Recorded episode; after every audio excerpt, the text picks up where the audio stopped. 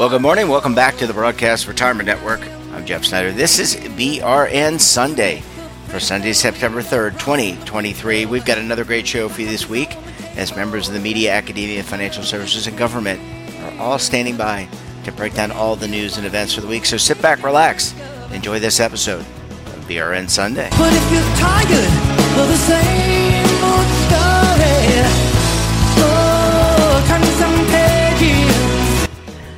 We're going to kick things off with a look at what is happening on Capitol Hill. It's a lot these days as we head into the Labor Day weekend. Joining me on the line, you know them as the Legal Eagles. They're also known as David Levine, Kevin Walsh.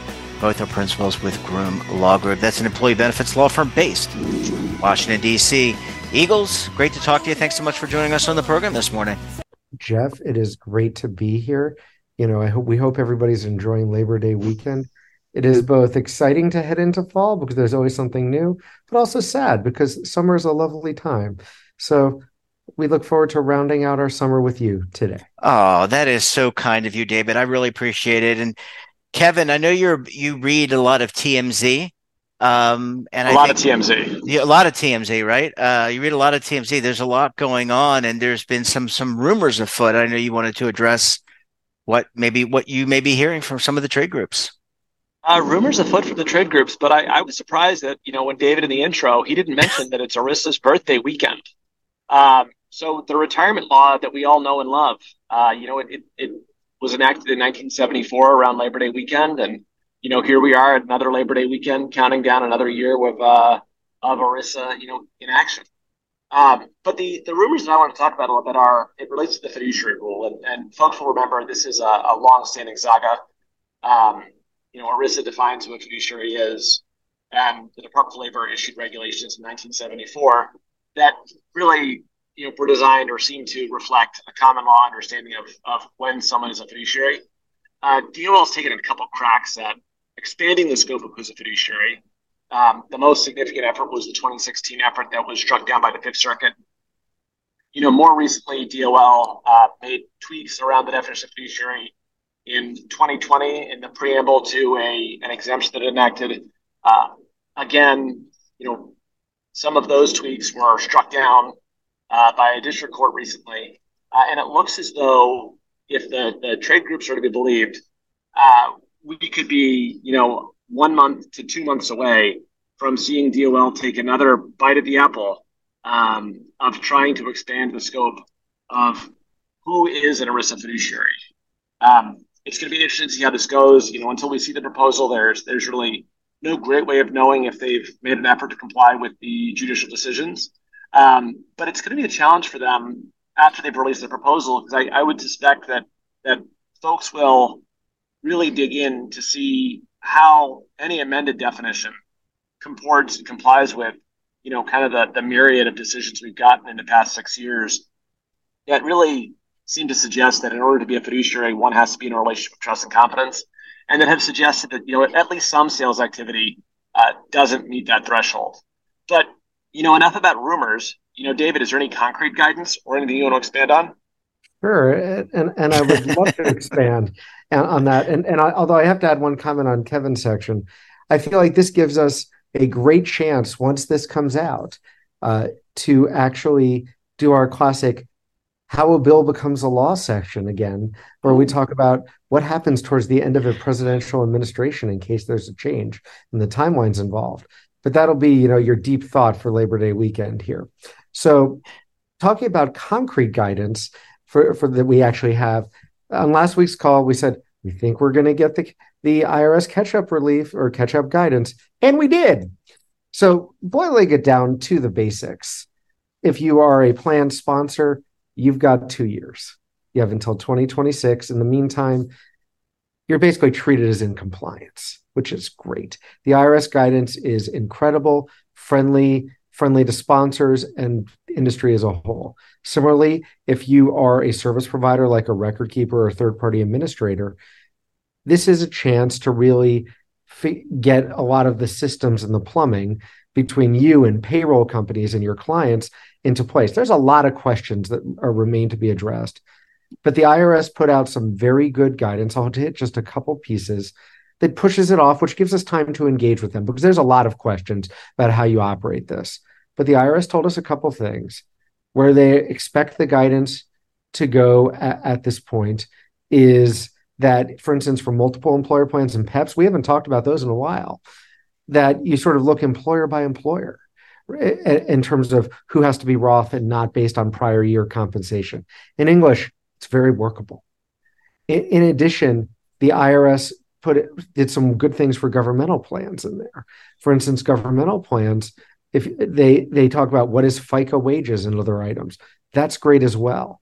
And the IRS is also exploring the question. They didn't give a position on this uh, about can you basically say that for anybody who earns over the $145,000 trigger that would make things catch ups have to be Roth, we could just not allow them to make catch up contributions.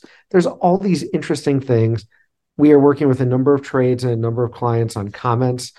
The reality is there's a lot to go forward, but now is a chance to breathe and breathe and figure things out. So it is a real positive, great guidance from the IRS. I think everybody's very appreciative. I know they were kind enough to meet with us for for our clients. It was great to see where they came out. So a real positive. Gentlemen, I just want to go back and thank you for that, David. And David, it was always a great ha- seeing you uh, virtually on the uh, on the show as well. I want to go back to something Kevin said. I didn't realize it was ERISA's birthday weekend. Um, any reaction to that? Any any well wishes for ERISA?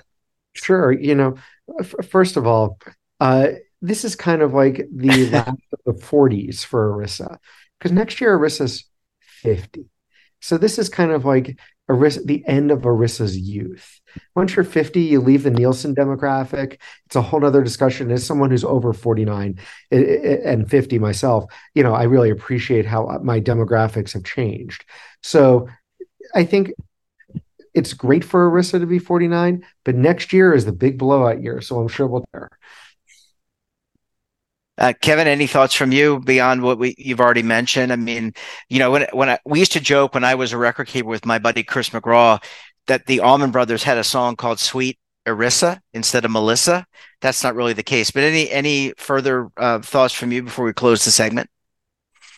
I mean, I, I I think I've already hit on the idea of you know ERISA's birthday is a big thing. The only thing I'd add is that when David said he was going to talk about some concrete guidance, I was really hoping it was going to be about physical concrete instead of about taxes. But you know, I I, I think it was a, a, great update anyway. Well, Jeff, if you'll indulge me for thirty seconds, let's talk. Of course. About, let's talk about concrete. You know, what's the right, best mix on rebar? Uh, I think that should, should be our discussion. I think that should be our discussion next week. So I'll leave it at that and wish everybody a happy holiday week. Yeah. Well, well, gentlemen, thank you gentlemen, thank you so much. And and uh, look, the, both these gentlemen, they're so smart when it comes to ERISA and benefits, but they're also great at home improvement. We're going to tap into that next week. Gentlemen, enjoy your Labor Day weekend, and we look forward to having you back on the program again very soon. Thank you, Jeff, and thanks, listeners.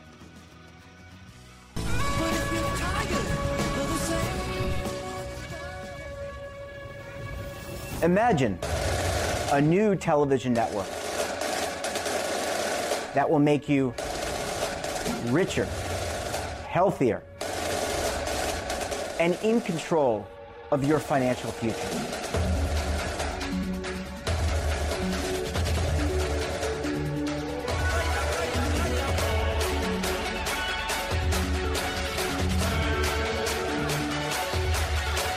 This network is for the policewoman in Nashville, Tennessee, the baker in Dubuque, Iowa, the teacher in Lexington, Kentucky. We want to make the idea of savings and retirement culturally relevant. But what do you see as a defining issue of the midterms? Especially for the smaller businesses. I mean, they are the lifeblood of the American economy.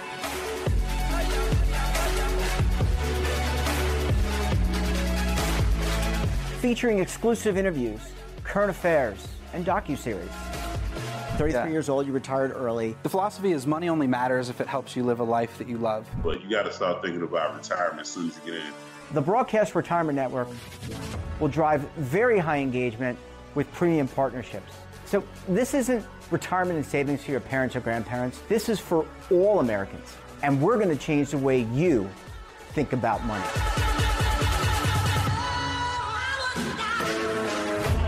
Welcome to the next frontier of retirement and savings. This is BRN, the Broadcast Retirement Network. Welcome back. And recently I sat down with Dr. Risa Kagan of American Bone Health to discuss the health consequences for women of osteoporosis. Let's give it a listen. Dr. Kagan, great to see you. Thanks so much for joining us on the program this morning. It's my pleasure. Yeah, uh, we're going to talk about osteoporosis, talk about bone health. And before we kind of get into what this means for men and for women, what is osteoporosis? Osteoporosis is a metabolic bone disease. Okay. So, and what it happens is people's bones, which are living tissue, people don't think of bone as being living tissue. That's what I find to be interesting talking to a lot of my patients, is that it is really an organ in the body. And what happens is there's a metabolic disease that makes it very porous, holey, and frail. And it, it leads one for being susceptible for a fracture.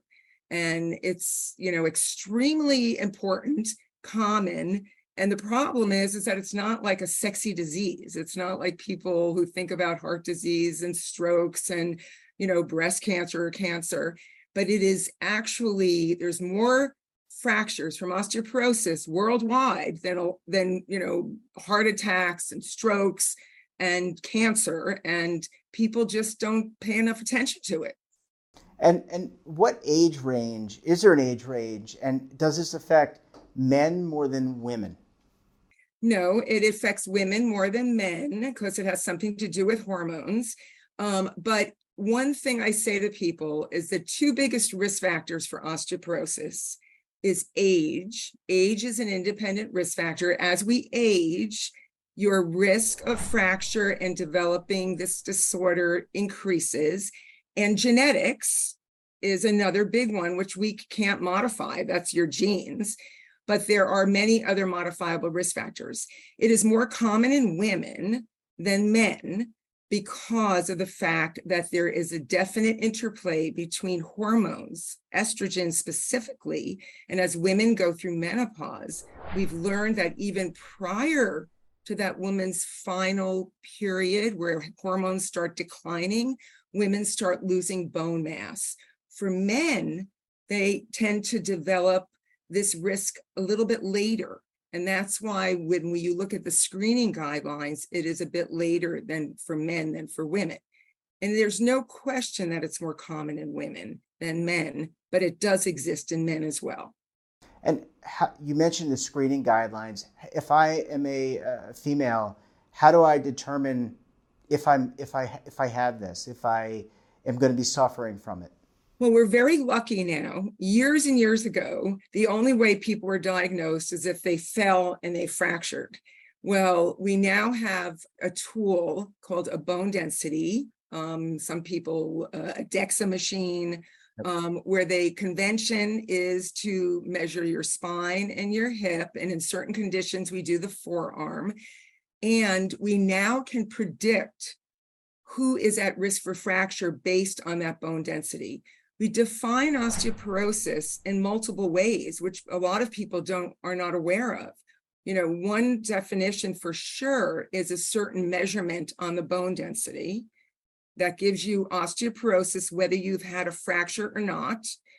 But a lot of people do not realize that if you over the age of 45 or 50 you trip and fall even on from standing height it's called a fragility fracture the streets that you live on, you fall and break your wrist, break your ankle, break your hip, break your pelvis, even with a bone density that may not be in the category of osteoporosis by definition, that is called a clinical fracture. And I think this is a big message to get out there to the public, men and women. Because people come in all the time you know someone comes in my office 70 75 year old woman look my bone density it doesn't look that bad. It's not in the osteoporosis range. It's in the what we call osteopenia or low bone mass range. But she just fell and fractured her pelvis. That is called that is a definition of osteoporosis and she needs to pay attention to that be evaluated and be treated because she is at risk for future fractures, especially in that first year of having had a fracture. Dr. Kagan, I want to talk about treatment in the second segment, but just going back to this test, is this something that if you have insurance or you're on Medicare, that it would cover this DEXA, DEXA scan so that you can determine whether or not you have osteoporosis? Yes, for sure. All all women over the age of 65, every guideline Medicare will say should have a bone density test to decide to assess whether you have low bone mass, which is called osteopenia. But with other risk factors, that may make you into a high risk factor where we say you really have maybe clinical osteoporosis as well. Or you do have osteoporosis, so over 65 for women and over 70 for men, plus younger men and women if they have other risk factors. So a woman comes in at 55 and she just tripped and fell and broke her humerus, her, her arm or her leg. She should have an evaluation and a bone density because she may have osteoporosis. It's not like it doesn't exist in younger women and men. So, for instance, someone else on a high risk medication, there are a list of medications like steroids and many medications we use for cancer treatments that make people at risk. So those people should have a bone density prior to the age of 65 or 70. Well, we're going to have to leave it there. Thanks so much, Dr. Kagan. Really appreciate the insight. It's such important information. And that wraps up this episode of BRN Sunday. Have a topic of interest, someone you think we should talk to? Then drop us a line. And don't forget, for all the latest curated news and lifestyle, wellness, finance, tech, so much more in all in one place, check out today's edition of our daily newsletter, The Morning Pulse. Want to search our archives and check out our website. We're back again on Tuesday. That's right. Monday we're off because of the Labor Day holiday, but we're back again for another edition of BRN AM on Tuesday, September 5th. We'll see you then. Have a great rest of your weekend.